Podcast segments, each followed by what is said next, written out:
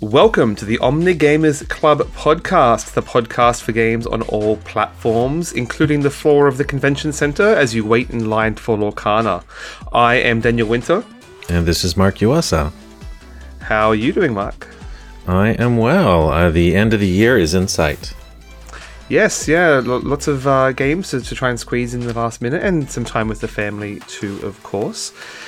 Uh, uh, I've only just gotten back from PAX a couple of days ago and was out of commission for uh, most of those uh, few days, but finally feeling human again and uh, excited to chat about some some of the things I saw at PAX, but lots more to discuss in the meantime.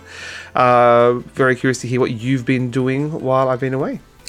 Yeah, I haven't been up to much. Uh, I've been preparing for the next role playing game that I'm starting up with my neighbors. We've bas- basically been, you know, ended that D and D campaign I mentioned, and we are trying some one shots here and there. And I think we're going to start up a new game system, but I'll talk about that in the games I've been playing section. But if if it's okay, I would like to make an apology to our listening audience last episode, and I caught this during the editing, but there was a weird repeated boing sound.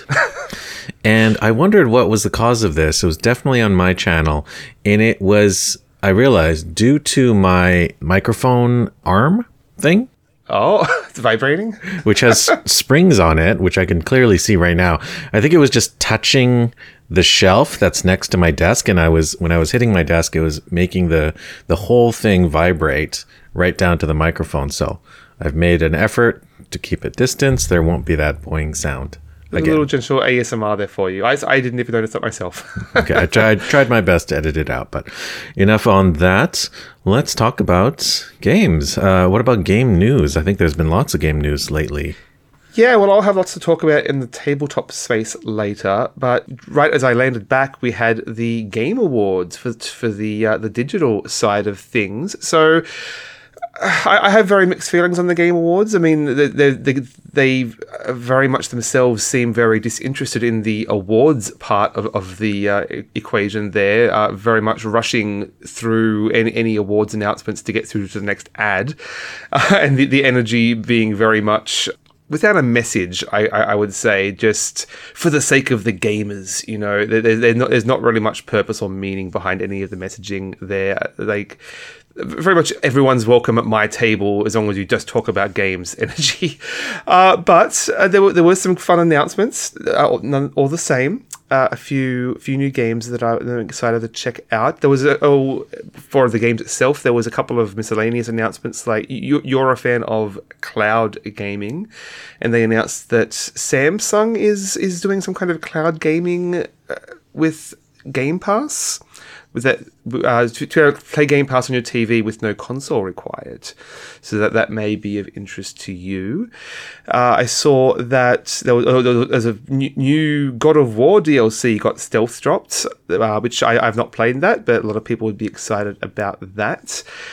Fortnite, there was a a trailer for a Lego Fortnite mode that my first thought was to be extremely cynical, but the more I've heard about that, actually sounds like it might be quite interesting in that it's actually returning to its roots as a PVE game. This doesn't seem to be a, a, a battle royale. It's actually a something of a Minecraft mode, uh, sort of building up your uh, houses and and gathering resources and fighting off waves of monsters. Not not too dissimilar, I guess, from the original Fortnite Save the World that I, I was actually quite a f- fan of before battle royale was even a thing. So I might, I might, I may actually check that out sometime. Loath I am to to install Fortnite on my computer. Uh, I can say that I don't know a lot about Fortnite, despite the fact that it's the game my, my oldest kid probably plays the most of. But uh, it's already installed on multiple consoles in my uh, in my home, so I won't have to reinstall it at all. It's ready to go. unfortunately, it isn't it isn't a, uh, a new standalone game. You do have to like launch the the Fortnite uh, launcher, I guess, to, and with all the new game modes in that. I, I believe that's oh, where you can find it. Uh, but a couple of other quick uh, announcements. There was Windblown, new game from Motion Twin, who made Dead Cells, which similarly has a looks to have a great sense of style. This is more of an isometric sort of perspective, where Dead Cells was 2D side scrolling, but it looks to have a, a, lot of fun sort of sense of momentum and movement in the characters. Uh, with I, I'm assuming a similar game loop in in rogue-like progression. Uh, we have No Rest for the Wicked from Moon Studio, uh, who made Ori and the Blind Forest. Also, a, a more of an isometric perspective. Uh, instead of 2D side scrolling, but this one's more of a medieval fantasy folk, it's like folk horror type uh, aesthetic, which looks very cool. So curious to hear more about that. Uh, and on the on the AAA side of things, there is a AAA Jurassic Park game coming out called Survival. Uh, that this, this the the cinem, cinematic looked very nice quality. Uh, this and it's taking place in the the time of the original movie. That could be very cool. We've not had a, an actual sort of uh, mainline Jurassic Park movie in sorry game that is in many years. So that could be good fun.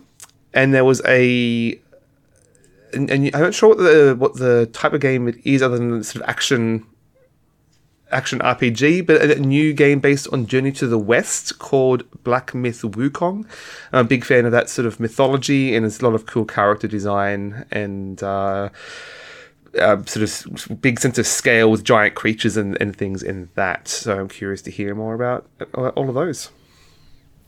Yeah, very cool. I, I must admit I haven't be, paid a lot of close attention to the Game Awards. I tend to ignore it as well. I think I heard the quote that there's something like 40 minutes of Game Awards and four, within the four hour runtime of the of the whole show. Oh, so, that seems like an overestimate, to be honest. yeah, that can tell you how much uh, of uh, actual substance there is aside from game trailers and game ads, uh, which is a bit of a shame. But you know that's what some- it is there were some fun performances in there too. Like they, uh, they had a big uh, Alan Wake musical performance that I dare say the awards show didn't. Uh, sorry, the Game Awards didn't deserve. But uh, Sam Lake was up there dancing on stage and having a lot of fun. So uh, good for him. That's nice. Yeah, the the industry, ironically, for how kind of bombastic it is, doesn't have a lot of pageantry like that. At least not since the early, you know, two thousands, um, when you know the the big game launches uh, and E threes were going on. Mm, I mean, those yes. days are long behind us, I suppose. Yeah, and if we need the the pretense of awards to to get that stuff to happen, so be it. I guess There's, there was some fun stuff but uh, I, would rather it be in, in, a more meaningful package, all things considered. Right. Oh well, what's news to you? I'll mention a few Kickstarters and related things that are going on in the tabletop role playing game industry.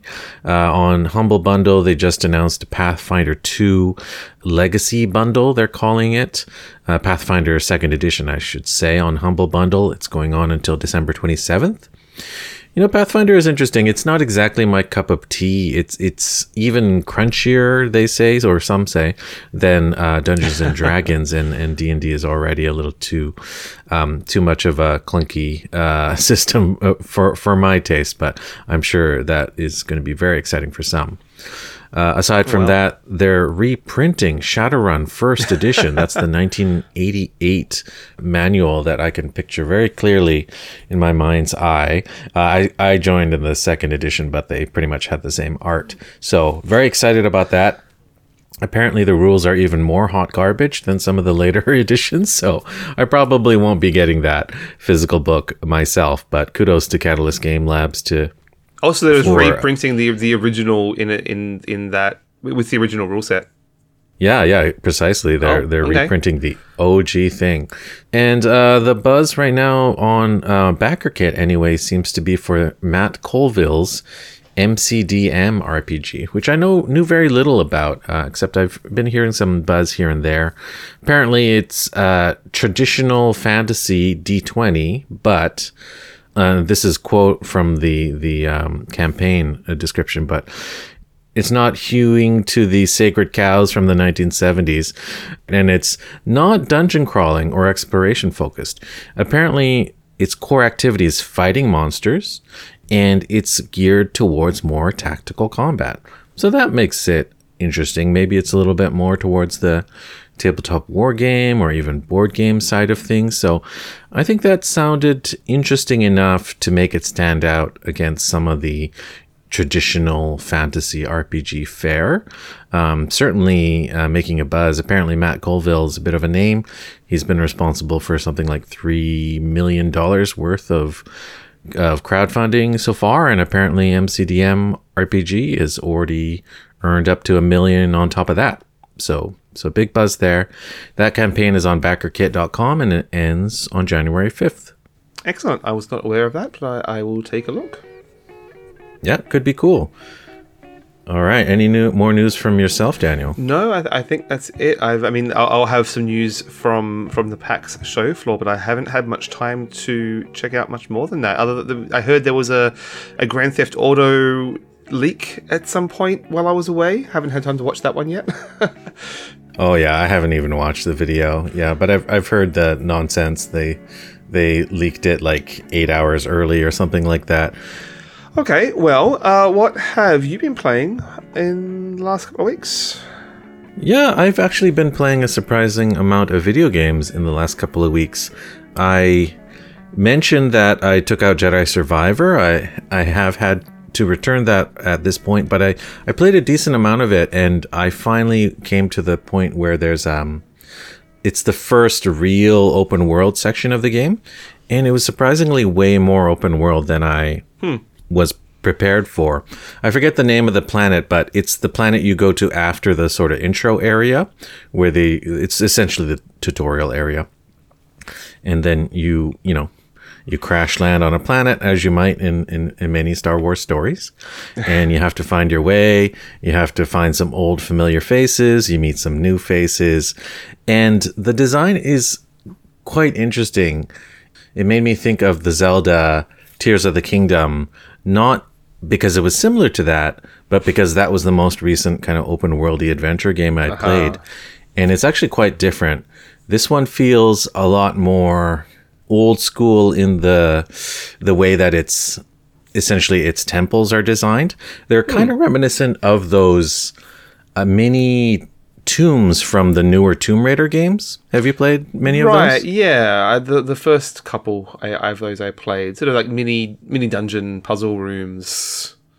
Right, and they're there within this open world there are these like little temples i guess you could say where these secrets are hidden away and these powers are available and you get to hear these kind of audio logs or find these little historical notes here and there uh, found among the rubble.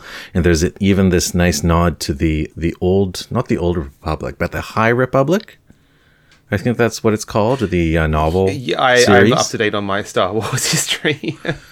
yeah, so that was really surprising to see because this one's you know set in the in, in between years between the uh, original trilogy and the prequel trilogy. So it was really cool to see nods to that there.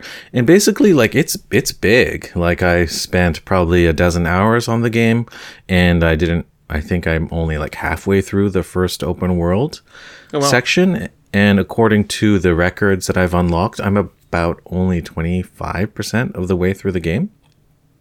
It's estimating, of course, but it seems like it has actually quite a lot to offer. So I am eager to try some more of that uh, when it becomes available again. Yeah, I, I, may have put that on hold myself, so there's a good chance we'll be we'll be competing for that at the library. There you go. It's heading right to you.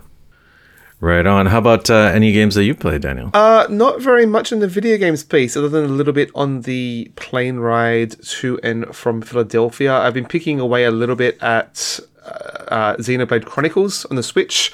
Uh, I think I'm nearing the end of that finally, but I, that wouldn't be the first time I've, I've thought I've been nearing the end. Starting to to tire of it a little bit. It's getting getting a little repetitive and doesn't quite have the feedback I want in terms of like the buffs and debuffs and the different party member uh, relationships there. A lot of information to track that isn't necessarily easy to to keep an eye on, but it's still it's a good sort of second screen game. Should we put it that way? If you've got a podcast uh, or a, a, YouTube video on the other screen, Uh, and it, it still does a wonderful sense of scale and just the, the, the, the size of the world just being so humongous. It, it, it does a good job of that. But uh, hoping, hopefully, I'm nearing the end uh, of Xenoblade Chronicles. Cool. Yeah. Um, you mentioned second screen type games, and the next game I'm going to mention is very much that. Uh, I'm not sure if you ever played the Etrian Odyssey games back on uh, DS or 3DS. No, I'm, I've heard the name. That's about it. Yeah, they're they've put out uh, I don't know three or four of them. I think there's been some spin-offs and side series as well, but it's quite a popular series on those uh, old two screen systems. And they made HD remake on PC re- uh, recently and, and consoles too, I would imagine. Uh, so I got it on Steam during the Black Friday sale, and I kind of couldn't resist it because they were selling the three titles, so the trilogy, for the price of one of the games. Oh, is this price. the one where it's about making maps of a sort of fantasy dungeon? Yeah, that's right. So okay. it, it's very much in that old style of the first person's perspective, but yeah. every it's turn based. So every step that you take moves you one square on the grid and the the the cutesy gimmick of it is that with the DS you would literally take uh, your your pointer and you would map out on the touchscreen the details of the map. So sometimes there would be hidden passages or magical doorways you wouldn't be unable to lock right uh, unlock right away or hidden springs that would replenish your health or something like that. So you would literally mark those on a map and draw it out for you. And you can do it here. Uh, you don't have the second screen, but um, they do it surprisingly well. And there's even some auto mapping functionality, so it's not so annoying if that's not of interest to you. But this game is very kind of like hypnotic because it's not story heavy. It's very, very kind of mechanical in a way. Like you, you, you can create a whole party of five party members, but really they're they're not really characters. They're more like devices at your disposal. They're more like archetypes. Equipment. So, oh, okay. They're very, very much archetypes, and you choose from uh, six or seven character classes, and you get to unlock them with their own uh, upgrade trees and equip them with their own weapons. But it doesn't really what you name them. They never talk. You never talk to them. They never really talk to any of the NPCs you're engaging in. There's just they're just kind of all silent protagonists, so to speak. But still, the the gameplay is is super compelling and addicting. Basically, you have like a, a, a 24 hour clock and the time passes as you take uh, your time in, in the dungeon. And basically, it's just rinse and repeat. You go in, you slay some beasts, you collect some items, you bring them back, you you rest, you heal, you gear up, and you go back out again. And days and days of in-game time pass like this, and you complete quests along the way. You know, it could not be more repetitive, but something about it is really compelling. Uh, the art style is cool. The creature design is cool. I guess I never really experienced that old school uh, RPG style of, you know, I guess like Wizardry, I think, is the, the really popular series in Japan. Like Dungeon, Dungeon Keeper or, or some, Dungeon something I played a, a, bit of back in the day. Not the not the one. Oh, it was it wasn't the one, one where you make a dungeon. It was just one of the you exploring a dungeon with that sort of first person block based exploration. Yeah, yeah. The the only real example of that I played back in the day was probably uh, Final Fantasy and Final Fantasy. No, not Final Fantasy. Fantasy Star. oh, and. Phantasy Star Two on Sega Master System and Genesis. I think the second one was on Genesis, if I'm not mistaken. I played those, but only part of it was pers- first person. The literal dungeons were first person, but the overworld was top down. So oh, it was a bit of a hybrid. But anyways, Etrian Odyssey is, is purely delightful.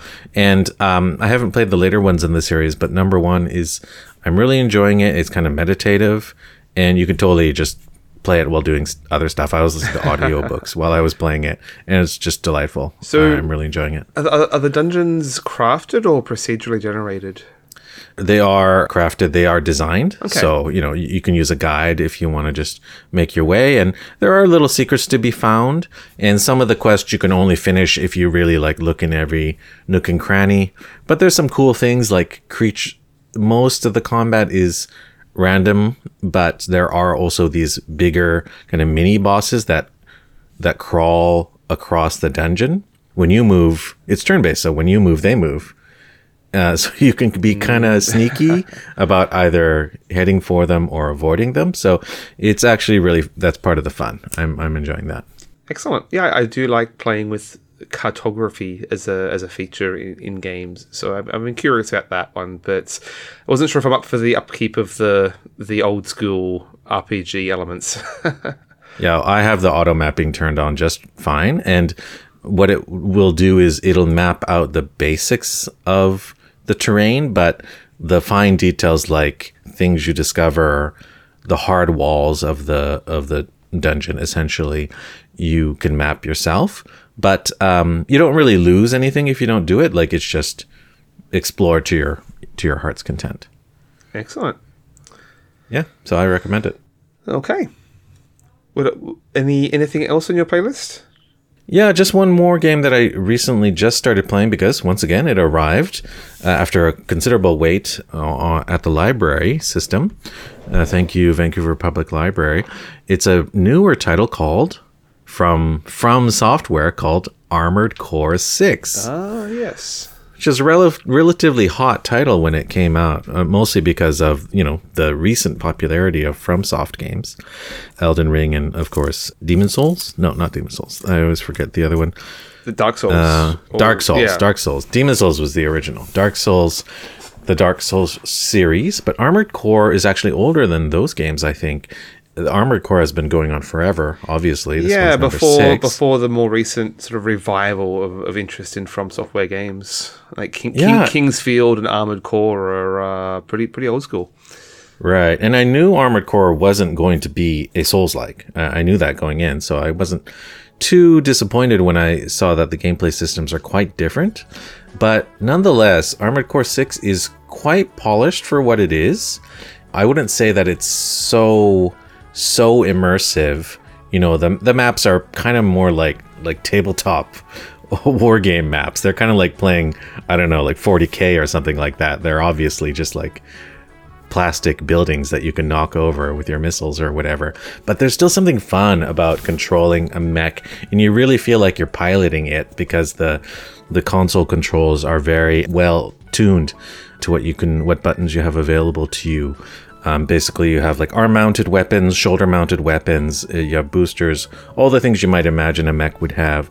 You can individually upgrade every part, and unlike a Souls game or um, Elden Ring, uh, this is not open world. Like it's literally mission based, and uh, at any given time, you basically have a choice of one or two missions. But it's not really even a choice because you kind of have to complete the missions before you move on to new missions anyway. So you can repeat the missions. It's you know very much a lot like some of the mech games that have come before it. Uh, like some of the Gundam games I played recently has the same format. Do the missions, earn money, buy more gear, upgrade your mech, rinse and repeat. But it's still quite satisfying. Not very difficult gameplay wise, but some levels really ramp it up with um, certain boss fights, and the scenarios are varied enough. But I would say that it's it's fun, enjoyable, but it it's not setting my heart on fire. that said, I've only played it for I don't know, maybe like three or four hours so far, so maybe it'll turn the corner soon. It, it does look to have much more kinetic movement compared to the their, their recent games that tend to feel very clunky in, in how your character moves. This is, is much more fast paced and and and, and, and kinetic. Is, is, is that coming? Like, does it, are the, do, the, do the robots move good? Put that way. they do move good and it's very fast paced and arcadey almost. I wouldn't say as intense as say you ever play that Metal Gear Revengeance? no, oh, a demo I played of that. Oh, not Yeah. Reve- Revengeance. The No. one with um No, I haven't played that one. oh, I forget the side Ri- character's Raiden? name. Raiden? Yeah, yeah, exactly. Yeah. It's the second the second Raiden game, the the non sneaky game. but I would say that the the frenetic action of Metal Gear Revengeance is like say at an eleven or a thirteen, uh, compared to like a zero or a one for a Metal Gear Solid um, OG, say. And I would say that the intensity of Armored Core Six is more like a like a eight. So Fair like enough. quite a quite a bit higher, pretty intense, but not nearly as frenetic as as Revengeance. Excellent. Yeah, I, I'm, I'm curious to check this out. I don't know that I'm really that interested in managing like different mech parts and looking at stats between all the different guns and chassis and and and what just a lot of fiddly maintenance that I'm, I'm not particularly interested in. So may- maybe it's that's a good one to rent and see if it drives with me. Yeah, absolutely solid rental. Like I mean, there's just as much like part management, quote unquote, in Armored Core Six as they. As there is in Etrian Odyssey, and there's only one character, quote unquote, for Armored Core Six, right? So, it's it's about the same feels. You just swap out for the one that's got the the up facing arrow rather than the down facing arrow. Yeah, th- th- these days with with time being at a premium, I'm I'm very sensitive to games that don't respect my time in in making you look at menus a bunch. So trying to be a little more selective right now. Yeah, yeah, that's fair. Uh, yeah, I would say it's it's not that bad. It's like pretty much like like a Mass Effect kind of level of choosing your gear. Fair enough. Okay. Well, I'll I'll keep that on the back burner. Very Anything else cool. Any other games? No, no, no. Yeah, I'll just say that I'm preparing for a mini campaign, I guess, of uh, The Strange, which is an RPG, a modern RPG that has uh, sort of paranormal aspects, qualities to it, kind of like an X Files meets Sliders. Yeah, Uh, we or, like, The this Fringe? briefly before. Yeah, so I'm looking forward to that. I'm starting up this Thursday. Just been helping out some friends with character generation, and um, this is my will be re- my first time running a game in the Cipher system. So this is the same system that's the core of Numenera. Uh, so I'm really excited about this. Um, I have a lot of books already, some that you you helped order for me, uh, for instance, that I picked up from you recently. But uh, I'm just really enamored of the Cipher system. I think it's just really elegant and logical. So I'm excited already for this. Um, the players I've introduced so far seems excited. So I'm looking forward to Thursday now. I'll have more to report soon. Excellent, and and I, I'm guessing we're, we're we're still hoping to continue with our Fallout campaign at some point once we can regather the troops there. Maybe maybe following the holidays, we can try and reboot that. Yeah, absolutely. We should. I, I just managed to pick up a a, uh Fallout style like a body hit location die uh, at our local um, strategies board game store. So I'm hoping to try that out. Excellent. Roll roll those bodies. There you go. Okay, what do you think? Should we talk about our main topic? Yeah. So let's take a quick water break, and uh, I'll be back to talk about my experience with PAX.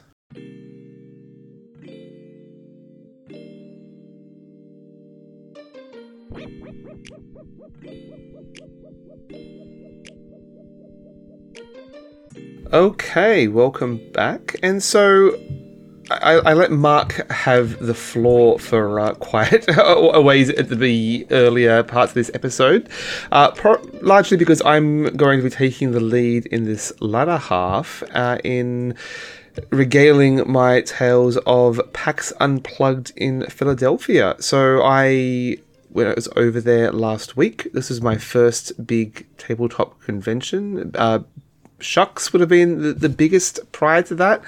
Uh, this was a fair bit bigger.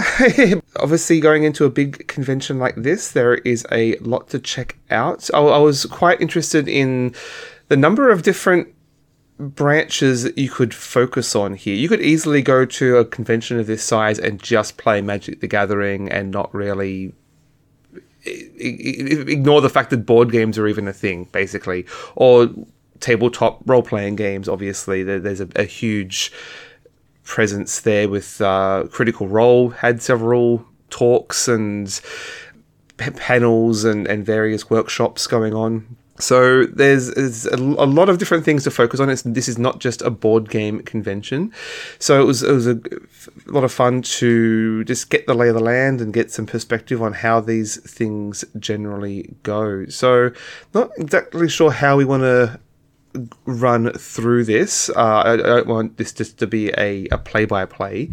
It's PAX Unplugged, right? Which is was in Philadelphia. Did you say? Yes, yeah. So this is the the analog the equivalent of of PAX, which is generally a video game convention. But I'm led to believe that board games have been creeping in to to various degrees, especially with all the digital implementations of, of board games that are around now.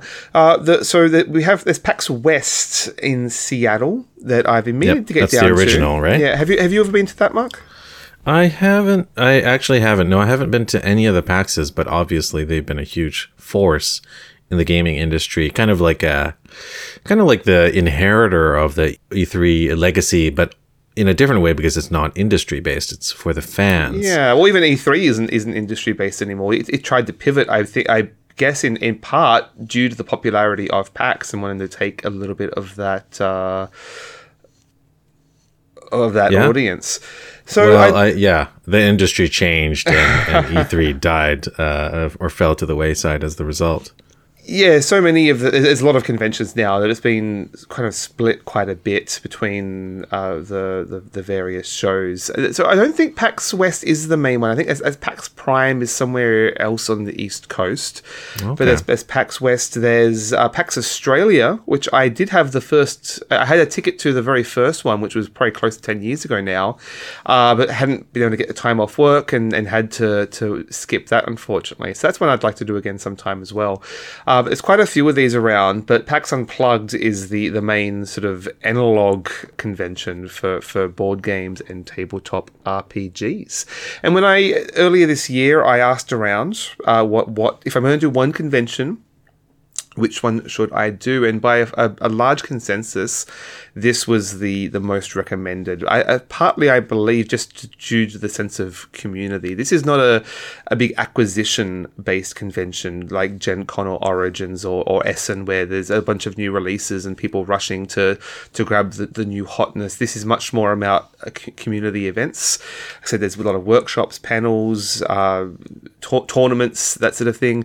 There, there are there is. Uh, a lot of publishers with booths selling games, but that's that's far from the the focus here. And I mean, we we're a big fan of, of SHUX, obviously that that is similarly community minded, but this is on a whole other scale. I think that the the free play area with just the tables to play games that was basically the the size of the, the entirety of SHUX. wow, that's pretty big.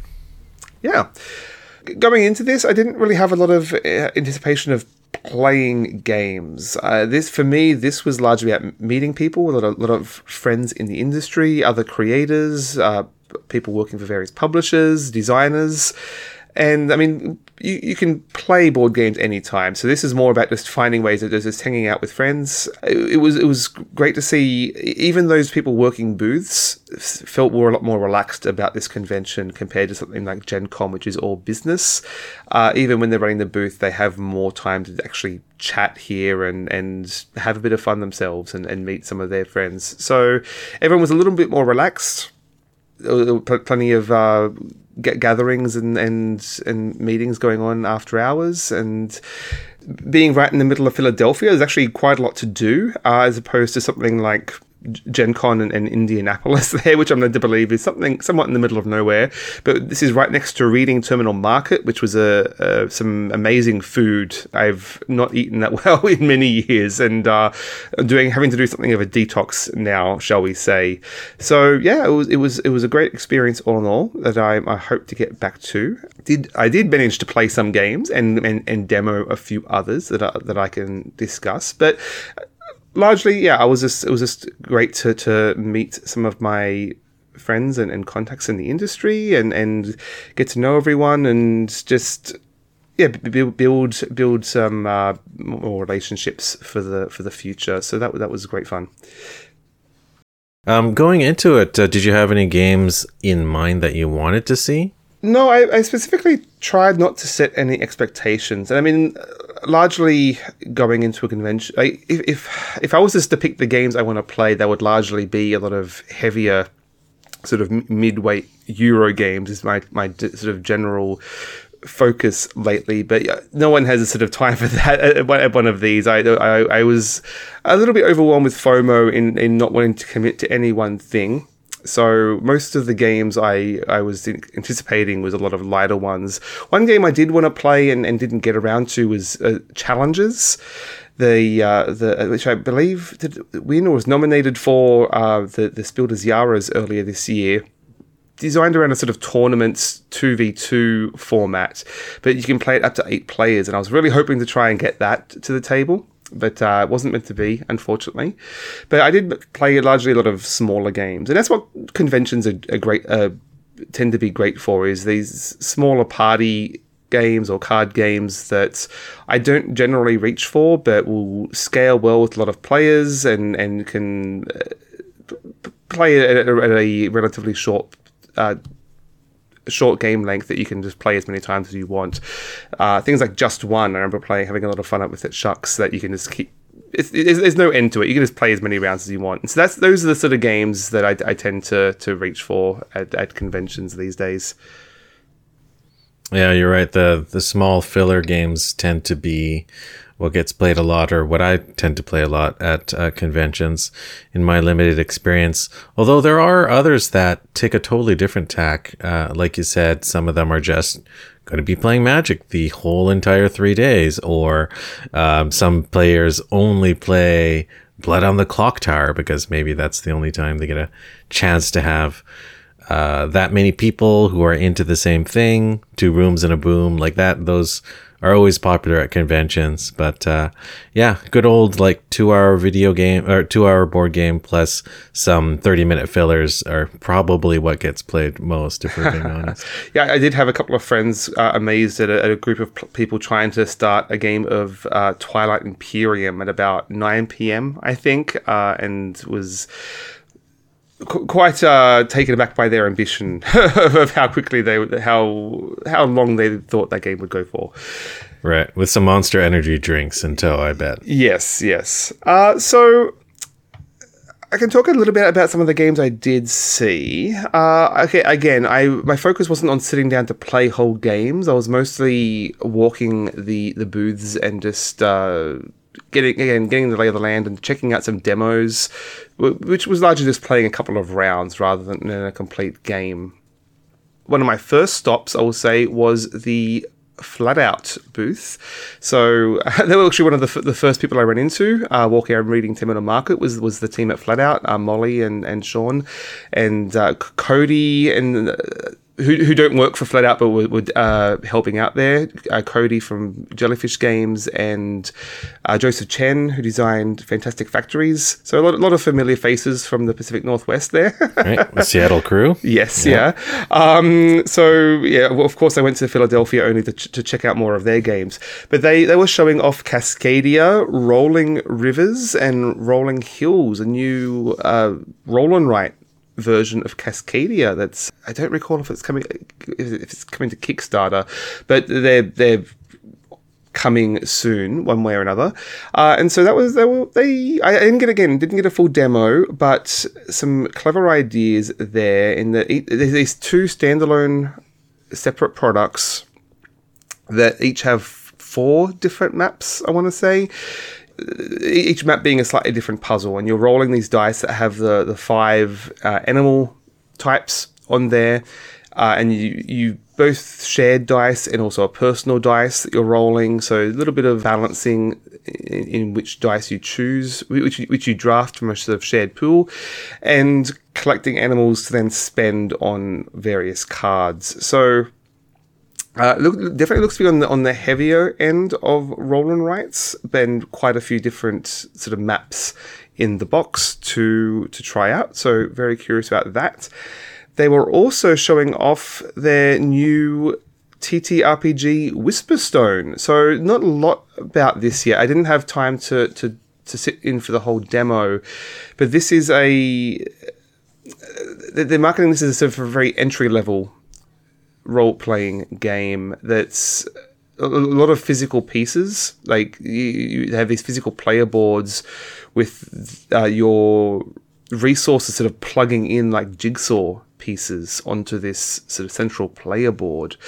Uh, so I don't, I don't know a lot about this one yet, but I'm I'm very curious to see their their sort of entry into the TTRPG space. And I was talking to them a bit about how, like how that even works because these those two streams are so different the the board games and TTRPGs but even even at somewhere like PAX it doesn't seem like a lot of crossover. Like a lot of booths doing one or the other. There's very few publishers that do both. So but I obviously w- wish them luck and I'm, I'm very curious how that's going to to come along yeah, I think there are a few more uh, publishers that seem to be doing both. I think uh, Direwolf, Direwolf Digital is actually the triple threat because they do video games, board games, and they do tabletop role playing games. I think do they're they? the ones that I think they're the ones that are publishing. Was it the Dragon Prince? oh Our tabletop role playing game. that wasn't that wasn't the- there but uh, that's possible uh, oh no Dragon Prince is Brotherwise isn't I think isn't it oh, oh it is Dire you're right you're right Di- Direwolf is listed here okay Okay, that's cool. sorry Yeah, so there's Direwolf doing that, and of course, Fantasy Flight has always uh, been able to have a good balance of tabletop um, board game and role playing games uh, to their side. So, just want to give them credit there. And of course, we have some you know designer friends like um, we mentioned Sen-Foong Lim last week, Banana Chan, who do uh, design uh, board games and tabletop games. So it seems like there's been a little bit more crossover happening, absolutely inklings of it. Yeah, uh, I'm, I'm, I, I'm very. It's starting to, to to sneak in from from both directions, and I'm, I'm very curious how that goes. I, th- I think there is some reservations about how the success and how, how these games are marketed. Like having to market to a completely different audience, or do you do you try to c- convince board gamers to try a TTRPG. So yeah, the, the, the, that could go various ways, obviously, but we'll see how that plays out. In a similar vein, I dropped by the Free League booth. The, they uh, largely produce role playing game uh, books, and I was hoping to pick one up there that they're unfortunately sold out of. But they do have a couple of board games, uh, that like the Tales from the Loop board game. right? Like they they also publish the Tales from a Loop uh, TTRPG, of course, so makes sense that they have the board game side as well. Yeah, and so I was talking to them for a little bit to see what's new. They've got the new Walking Dead role playing system that launched recently, but coming up, they mentioned they've got a uh, in the, in the board game space. They've got a tactics game based on Mutant Year Zero, which was a a role playing game and and a video game a few years ago, and now will also be a, board game. So that that was I, I've not I'm again not fam- super familiar with the the role playing system, but the video game was a lot of fun. Had some uh, f- fun setting and, and characters there. So a, t- a tactics games in that universe could be fun. Yeah, that has uh, makes a lot of sense. I think the Mutant Year Zero video game is itself a tactics game, kind of like a XCOM. Like, yes, if I'm yeah, not mistaken. basically. Mm. So yeah, Yeah, pr- pr- pretty good uh, potential for, for some tactical fun there. Yeah, I need to check out the Mutant Year Zero engine. I'm I'm uh, interested in that, and also the aforementioned Cortex Prime that the Dragon Prince is based on. So yeah, uh, I'm trying to not learn too many systems because I feel like I have a couple of favorites, but I, I find it fascinating as a as a remediated um, board game designer. It's cool to see so many interesting game design techniques at play in role playing game design, and I think it's just as fertile, if not you know more interesting than board game design, uh, at least of the ones I've looked at lately. Yeah, yeah. So stay tuned for that. I didn't catch whether that was uh, coming straight to retail or Kickstarter, but sometime next year, I believe. Uh, so speaking of video game adaptations, I saw quite a few of those as well on. I can't remember the, the name of the publisher, but there was an adaptation of Shovel Knight, the sort of very retro side scroller video game. That one, I, I'm not sure if if it was just my sort of addled brain on day three of the con, or if the demo was, wasn't entirely selling it. I, I didn't get a great sense of what the goal was here. It was uh, another move around a, a grid, attack enemies, pick up treasure. Uh, d- didn't do a great job of sort of showing what was unique about it, other than the, the sense of character. There was some cool minis if you if you're a fan of, of that game series. Uh, I was surprised. What, what, I hadn't heard uh, had heard announced was that was, there's an upcoming board game based on Floppy Knights, a game that we covered uh, a year or so ago on the podcast here. So I, I remember saying on that episode that it was a pretty perfect uh, game to be adapted to a board game in that it was a, deck building tactics game with very deterministic combat, and that seems to be exactly what's happening. They're, they're turning it into a board game. I don't, again, I, I, should have written down the publisher, but this is very early. It was um, very early prototype alpha basically production but they were discussing some some ideas. It's not going to be a, a one-to-one adaptation. They are going to change a few things up partly they're considering ways of representing the campaign system. Uh, because I, I, I, seem to recall that that being you, unlock a new faction and then over the course of several sessions would un- gradually unlock new cards. So I think they'd want a slightly more sort of jump in set up for, to, to, to build your deck there. But that that could be a lot of fun. And finally, I saw Mr. Torgue's Arena of Badassery. We've been talking about some uh, Borderlands games lately, and so I, I, was very excited to see how that how that plays. It came out a year or so ago, I want to say, and. I, again, I only played it a like a, a, a round or so, but it actually looked quite promising. There, I mean, it's it's a, a you know grid of tiles. You're you're rolling dice to attack bad guys, but there was some some interesting decision making in that if you want to shoot so and so bandit, you actually choose which dice to roll. Like there, there are D fours, D sixes, D eights, D twelves, etc. And you can decide which of those to roll. And a D8 might be more likely to hit, but less likely to crits, and a D12 might be the opposite. So there's some you can how, how badly you want to hit a particular enemy might be it might be a decision you want to make there. And obviously a lot of character with with the with the Borderlands setting. They were saying how with some ex- upcoming expansions, they're going to have every Vault Hunter from the video games represented in this board game. Uh, so there's more, a lot more coming out for that. Uh, and I'm, yeah, I'm actually quite interested to check that out. It's a campaign system, which is obviously a hard sell. Uh, campaign with, with sort of branching paths, but I think about 10, 10 missions, which isn't which isn't the the the longest campaign, I guess. Might be able to, to, to figure that out. You know, I love the Borderlands series a lot, but I haven't tried any of the tabletop oriented games. Uh, there's even a tabletop RPG uh, from that, and a small card game. And this isn't the first Borderlands board game, I don't think. Um, uh, either. So. There was a couple of small box card games, like there was a, a claptrap building robots game, I would think, and maybe a Tiny Tina Tea Party or something. Yeah, that's what I'm thinking. Yeah, it's so hard. I don't know. I, I don't entirely trust these license conversions exactly, myself. Yeah, likewise. I was Yet. surprised by what little I saw of this, but again, it was a very brief demo. Yeah, but you know, I hope springs eternal. Hopefully, some of them must be good. So maybe this one will be that. Hopefully, yeah. Uh, that was again. I didn't write down the name of that, but uh, yeah, that, that that that that one is available now.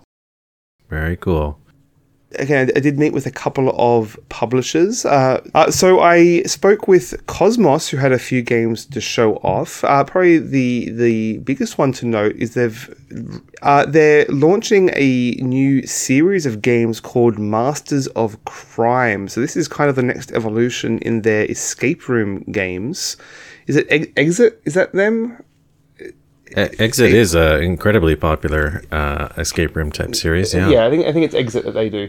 Uh, so there's Exit, and now they're doing Masters of Crime, which is like an escape room mixed with ARG elements.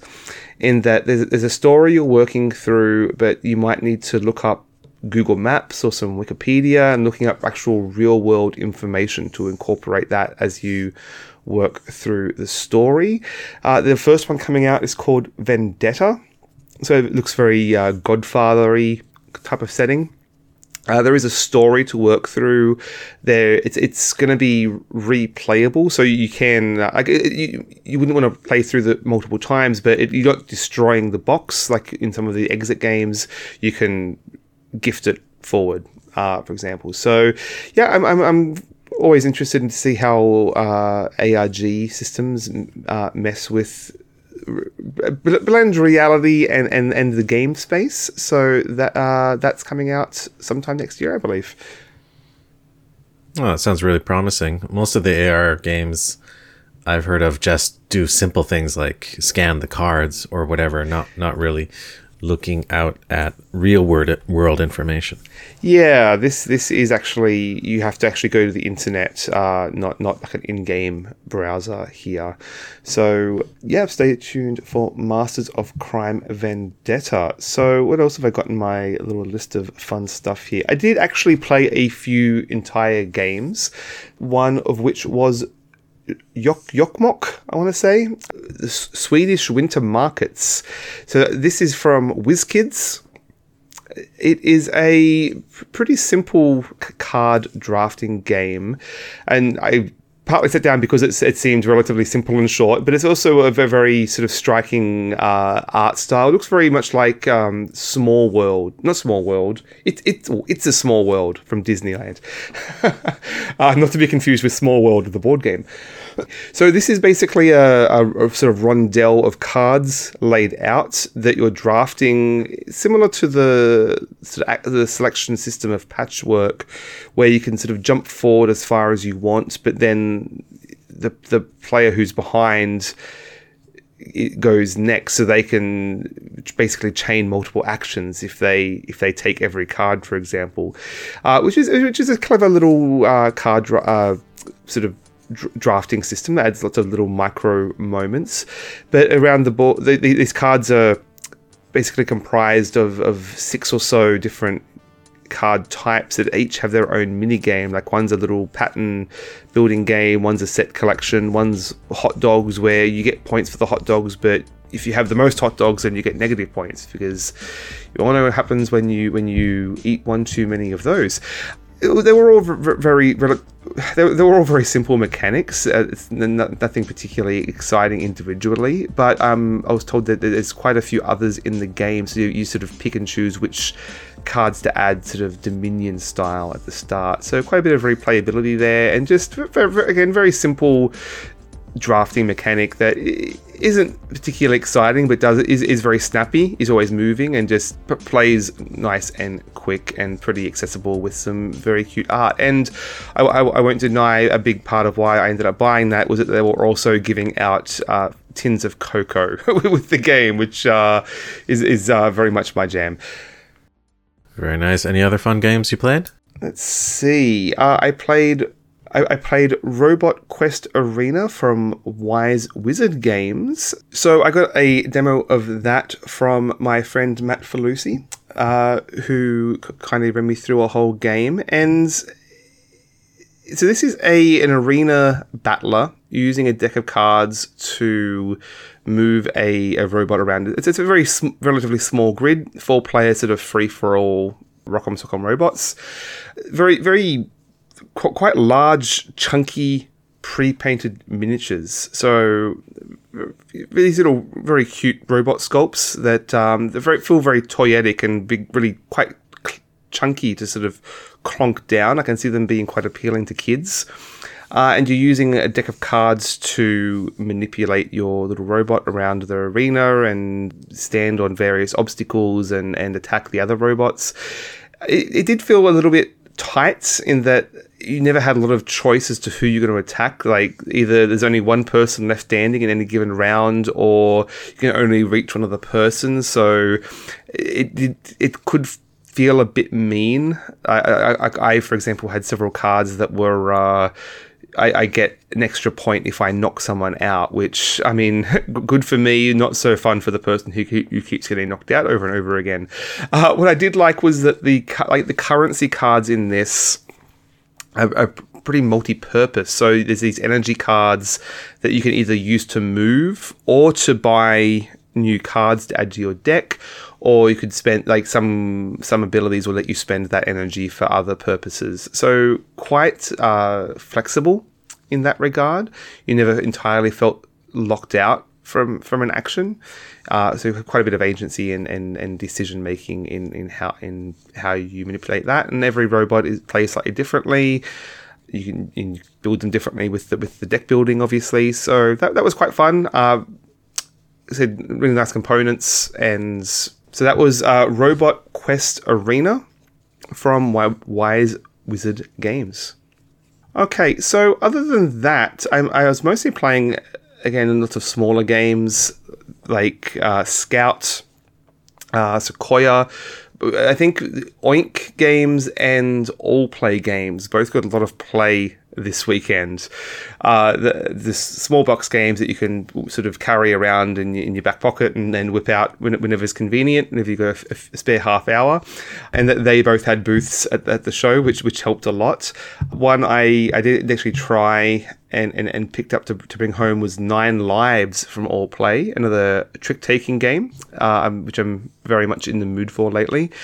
Trick taking game that plays th- three to four players. So I, I was kind of missing a, a, a, good trick taker for three players. And this one's cat themed to boots. All right. Uh, you mentioned that you saw some familiar faces or new faces. Uh, how about the people you spent your time with? Yeah, well, as I said earlier, that was my my big biggest focus going into PAX Unplugged. You couldn't go anywhere without uh, bumping into to friendly faces. Several times I wanted to to make my way over to the the CGE uh, sort of demo room, but I, I never got over there because every time I tried to leave, that I kept running into someone else. so uh, we saw who did I see? Uh, Jamie Daggers, uh, previous guest on the pod here. I, it was uh, a pleasure to talk to her several times. I was hoping to take one of her uh, mini painting workshops. Uh, she was doing a sort of a, a paint and take. Uh, they had several of those over the weekend, but to, to book that in, you had to be up at eight o'clock, and they basically were gone by eight oh one. So I missed out on that, unfortunately. But uh, it was a pleasure to see Jamie, and uh, had some a couple of good meals with her and and, and other friends like uh, Arwen from Cardboard Time, uh, another uh, great podcast I uh, I listen to regularly. We had a, a a cheese party in, in uh, one of the adjacent hotels on Saturday. That was a lot of fun. So, a uh, lot, lot of cheese. I, I introduced the the Americans to the Canadian uh, delicacy of cheesies, I'm not sure if you're a fan, Mark. Uh, they are pretty good. They're like the more crunchy versions of of like Cheetos, right? Yeah, these are super hard, crunchy, concentrated cheesy bites. So yeah, that that was my contribution. But also some nice chocolate as well.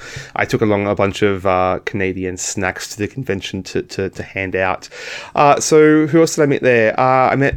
So I at, at, that party and also a couple of other times, I ran into Greg Loring Albright, who designed Ahoy and Block by Block. So he's been a, a, a I've played some BGA games with him uh, lately, so that was uh, fun to, to, finally meet him, along with uh, Joshua Buergel, who who designed uh, Fox in the Forest. So we had, we had a little coffee meetup uh, as well to, to, to, talk shop. So yeah, a lot, of, lot of designers, content creators, a lot of lot of different people, uh, and, and, many people wearing many hats there. People I saw uh, Ilya and, and Taylor again from Kovray, also previous guests of the show. So I, am never going to mention any. I'm always going to forget someone here. There, there were so many uh, people to talk to. I saw uh, Ross, who's now working for North Star Games, along with Dominic, uh, who designed uh, Oceans, one of my favorite games of recent years. That was good fun. Uh, Clarence Simpson, who designed The Wolves and Chomp uh, from from All Play. He, he was a pleasure to meet. Benita, Benita, who he's a, a, Twitch streamer and recently started a podcast called The Feeding Phase, which is all about the sort of interaction between food and board games. So, as you guess, very very much interested in that, and, and Benita was was lovely to chat to. Yeah, so so many um, amazing people. It's it's a wonderfully friendly hobby. Obviously, everyone was was very welcoming and as lovely as you can expect. So it was nice to to put names to faces and and confirm that everyone really is uh, really is that lovely. yeah, and I know that they're not new faces, but you met with a few uh, local people for some delicious uh, food, uh, I believe. Yes, yeah, we went out for uh, a nice hot pot dinner with Steph and Eric from First Fish Games, and also Pauline and Marie from Hot Banana, fresh from their their win from is it uh, Uprising? I think. Do you have the notes there, Mark? What the award was? Yeah, I thought that they actually won a few awards, including up and coming game designers or game designers to watch or something like that. I didn't see the exact examples, but I know that they um, were feted uh, to a large degree. So uh, I think they certainly deserve it for all the hard work that they put in. It's great to see. Like for me, I got to see that game like 360 from the inception to the um, you know preview copies to the the final product and then the the awards so and uh, i think you and i are even in the rule book. So i'm i'm not trying to claim any ownership of, of it. I, I, just feel a little privileged to have you know witnessed their journey. And yeah long story short they deserve all the praise that i could give. Yeah it's been enjoyable to see that game uh, f- following it, its production and, and see them win some some well deserved praise for it that's right. It's a great story. So, congrats to Hot Banana Game and First Fish showing off uh, their uh, new Mistwind, right? There was some confusion between that and another game, Miss Mistwind. Yes, I want to make sure I make, say that correctly. Very cool. Well, you got to see a lot. You got to eat a lot of tasty food, and I think you passed out some of our, our new attractive looking uh, business cards. So I'm very pleased to hear that and I look forward to checking out some of the treats that you brought back uh, game wise. Yeah, again, I, w- I went in not trying to be too focused on acquisition. This was much more about community building, but I, I did pick up a few games, mostly smaller independent games that I don't, don't have wide distribution in Canada uh, that are hard to find, uh, like like Illimat, a, a trick-taking game designed around by the the the band The Decemberists, uh, that, I, that I've heard great things about, and I'm a, I'm a fan of their music, so I'm excited to, to check that out, and a, few, and a few little other oddities that I, I came across. So I did bring back a few games that I'll be talking about in uh, episodes to come. Great. Well, I think we covered a lot. Speaking of episodes to come, we had a special kind of non standard episode today. I think we're having another special kind of episode next one out. So, should we tell the listeners what we're gonna what we have planned? Yeah, well, we have a bit of an occasion. If you're uh, looking at the the episode numbers, uh, next episode is our fiftieth, and we're not entirely sure how to celebrate that just yet. We have a couple of ideas uh, in in our uh, in our pocket and some potential guests to to, to join us. Uh, so I don't think we're going to announce anything specific just yet. Stay tuned to our socials for for more info. But if you have any questions or uh, comments on the last 49 episodes of the Omnigamers Club, please do send those in. Right. Uh, we would really love to hear that. Really, uh, we really appreciate any sort of feedback that comes. And, and, thank you again to those who have reached out to us already. And uh, I'm not sure exactly when the next episode will come out. We might give ourselves an extra week off to celebrate the holidays here. So you're either going to catch us at the tail end of December or pretty early on in January of 2024. Yeah, I, would say ex- maybe expect this around the time of the new year, and then we can we can kick off in, into the new year with a fresh batch of actual games to talk about. Great. Well, Daniel, uh, congrats to you on a successful trip doing some great networking there, and uh, to us for a successful 2023 in the can. Yeah, I, uh, I'm sorry if, if I was a bit uh, flustered talking through all that. My head is just exploding with all of the things I, I saw at, at PAX. Like so many times during the convention, someone would stop me and ask, "Oh, what games have you played?" And it's just crickets in my head. like I don't remember what I played five minutes ago. Uh, so it's, it's, all a blur of, of just good, good times, good food, good people. Uh, I, th- I, think that's a, a good summary of it there. And if you want to, to get in touch, our email is omnigamersclub at gmail.com. You can find me at Board Game Feast. I'm on Bluesky, Threads, and Instagram. Yeah, and you can reach our website at omnigamers.club. And where can we find you, Mark? Oh, I am not doing much. You can find me uh, as OmniGamer Mark on uh, Instagram, I think they call it. Socials yes. are still broken right now, so uh, yeah, find us where you can.